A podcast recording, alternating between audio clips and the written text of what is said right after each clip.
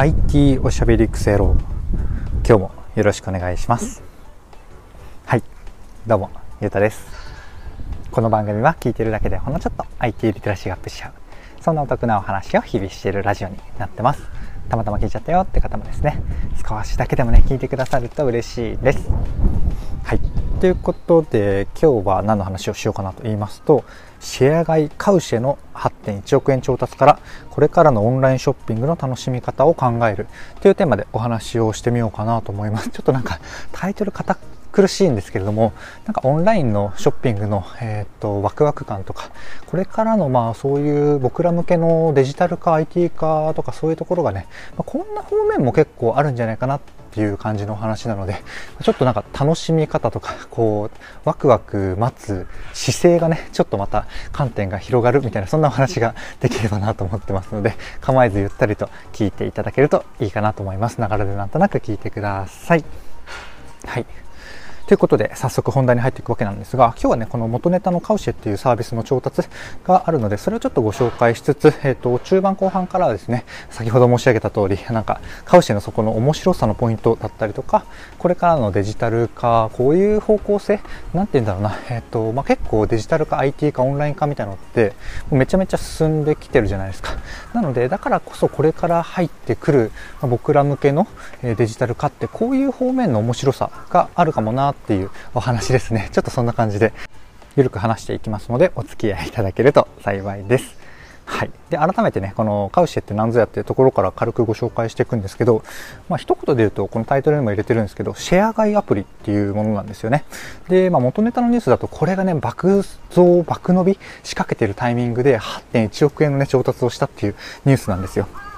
で、このカウシェっていう会社さん、ちょっと会社名違うかもしれないですけど、あの会社、カウシェっていうサービスの僕が一番まあすごいなと思ってるところで言うと、この買い物っていうものの価値をこう本質的にこう考え尽くしているというか、まあ、めちゃめちゃ深く考えているなっていうところが、まあ、僕が感心して今回のネタにしているっていう背景だったりするんですよ。で、まあ、アプリの紹介をちょっとだけすると、なんかね、このアプリ上で友達とかね、SNS とかそういうつながりで、こうみんなで買うからお得になりますよみたいな、そんなサービスですね。で、例えば水のまとめ買いとか、ナッツとか、えー、っと、米のまとめ買いとかそういうものがね、結構ランキングの上位に載ってたりしましたね。うん。で、まあ面白いのが、あの、細かい配慮も結構されていて、ぱね、これリアルな友達とかだけじゃなくて SNS のつながりとかでもできるようになっているのであの匿名で募集とかね匿名でこうつながっなんだろう、繋がるんだけど匿名なんで、あの、匿名のまま買い物ができたりとか、あとは面白かったのが、あの、アプリ内でも匿名でなんかこう、シェア買いするのを募集してたりもするんですよね。これはちょっとなんかどう面白いのか僕はちょっと理解できなかったんですけど、まあ少なくとも新しすぎて面白いなと思っております。はい。感想はちょっと保留にさせてください。はい。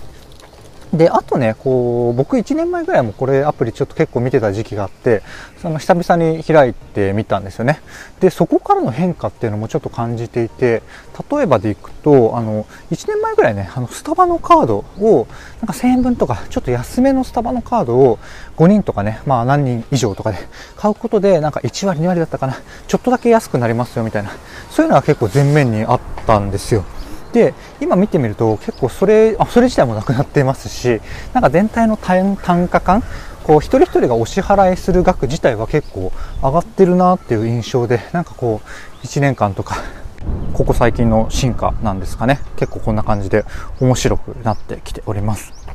はい。で、このアプリ自体がね、面白いので、ちょっと僕が何回もね、すでに面白い面白い言っちゃってるんですけど、この、うん、まあ、そこの表面的なアプリの面白さだけじゃなくて、まあ、この取り組み自体の面白さだったり、まあ、冒頭にも申し上げたように、これからのデジタル化の面白さみたいなところをね、ちょっとここからご紹介をしていきます。顔シ自体の説明はね、こんぐらいにしておくので、ちょっと興味持った方とか、まあ、試しに使ってみたいかなっていう方はね、ぜひ説明欄にあのリンク貼っておくので、あのぜひ使ってみてください。普通にあの使えるアプリでございます。はい。で、もうちょっとなんか一般化してとか、本質的なところどこかなっていう話に移っていくんですけど、なんかね、やっぱ、うん、思うのは、オンラインで便利とか、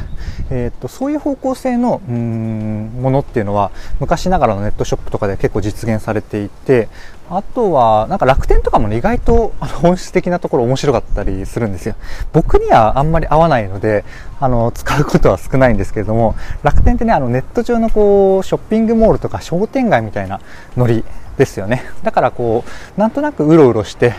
インターネット上なんだけれども、あの、ショッピングモールを歩くような、えっと、商店街を歩くような、そんな感じでですね、そういう価値のあるサービスになってるんですよね。なので好きな人は好き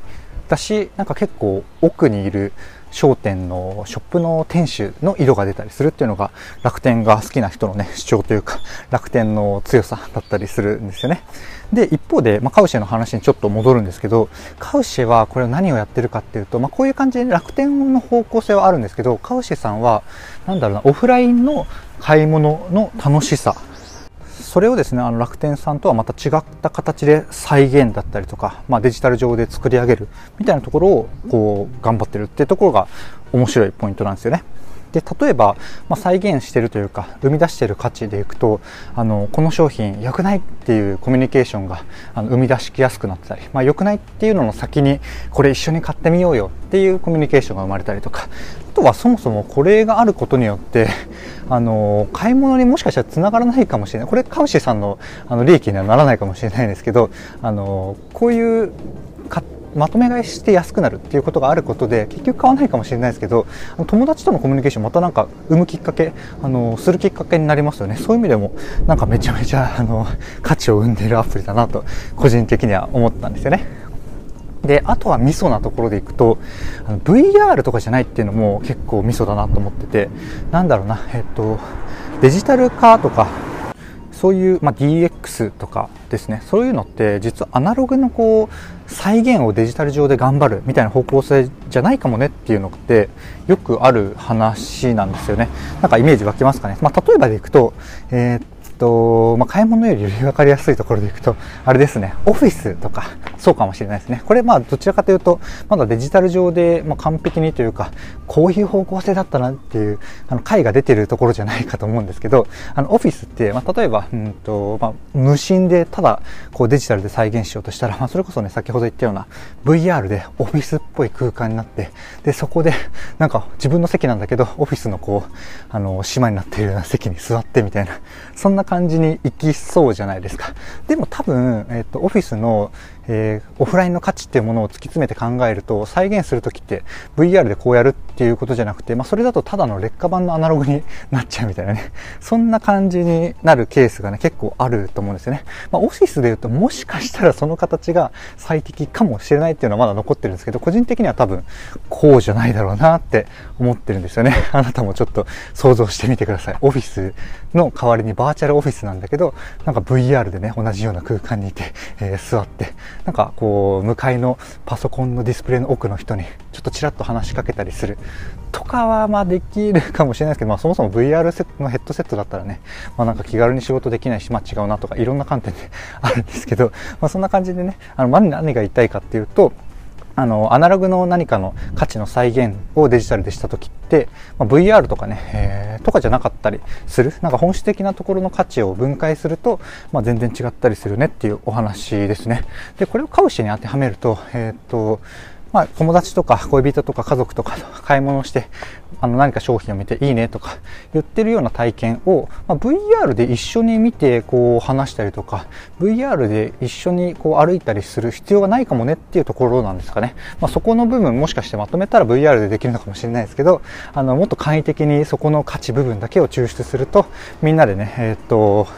あのアプリの商品をシェアして、これちょっと買ってみようっていうのを LINE でね、話すとか、そういうところになってくるよねっていうお話ですね。なってくるよねっていうか、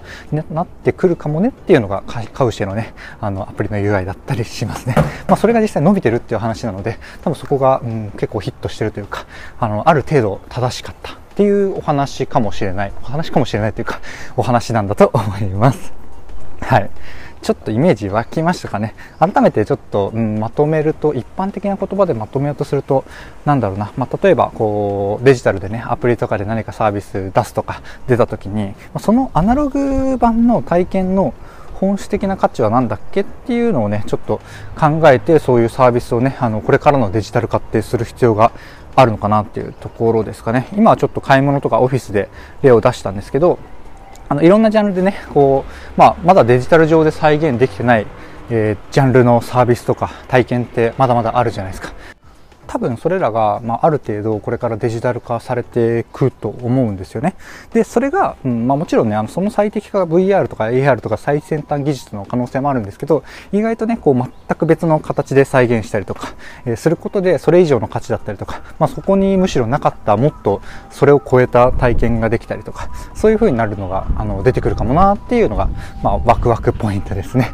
はい、その代表例がまカウシェだったかなっていうところで今回このお話をしてみたんですがいかがでしたでしょうか？こんな感じで、ね、多分あのー、うん。こういう方向性のなんかアナログをデジタル化するんだけれども、まあ、別の形で再現されてるねとかそういうものがねこれから増えてくると思うのでぜひそんな観点でねあの楽しみにしておいていただけるといいかなと思います。はい。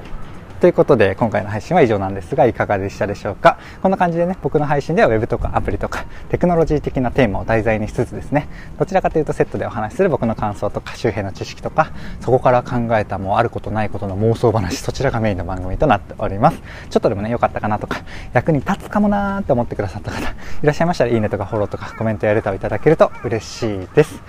はい。ということで、金曜日ですね、もう週末になるので、ぜひね、僕の配信、まあ、今日は、うんと、最新のサービス的なところのお話だったんですが、他にもね、あの、AI とか VR とか、えー、っと、まあ、そういう感じの、いわゆるディープテック的な領域のお話も結構してましてそういう領域ってね結構1年2年経ってもまだ、うん、知らない方にとっては全然あの廃れてない新しい話だったりするんですよね、まあ、その当時も研究段階だしまだサービスに来てなくて今も研究段階のようなテーマ結構あるのでちょっとねまとめ聞き過去配信とかもおすすめなのでぜひ聞いてみてください。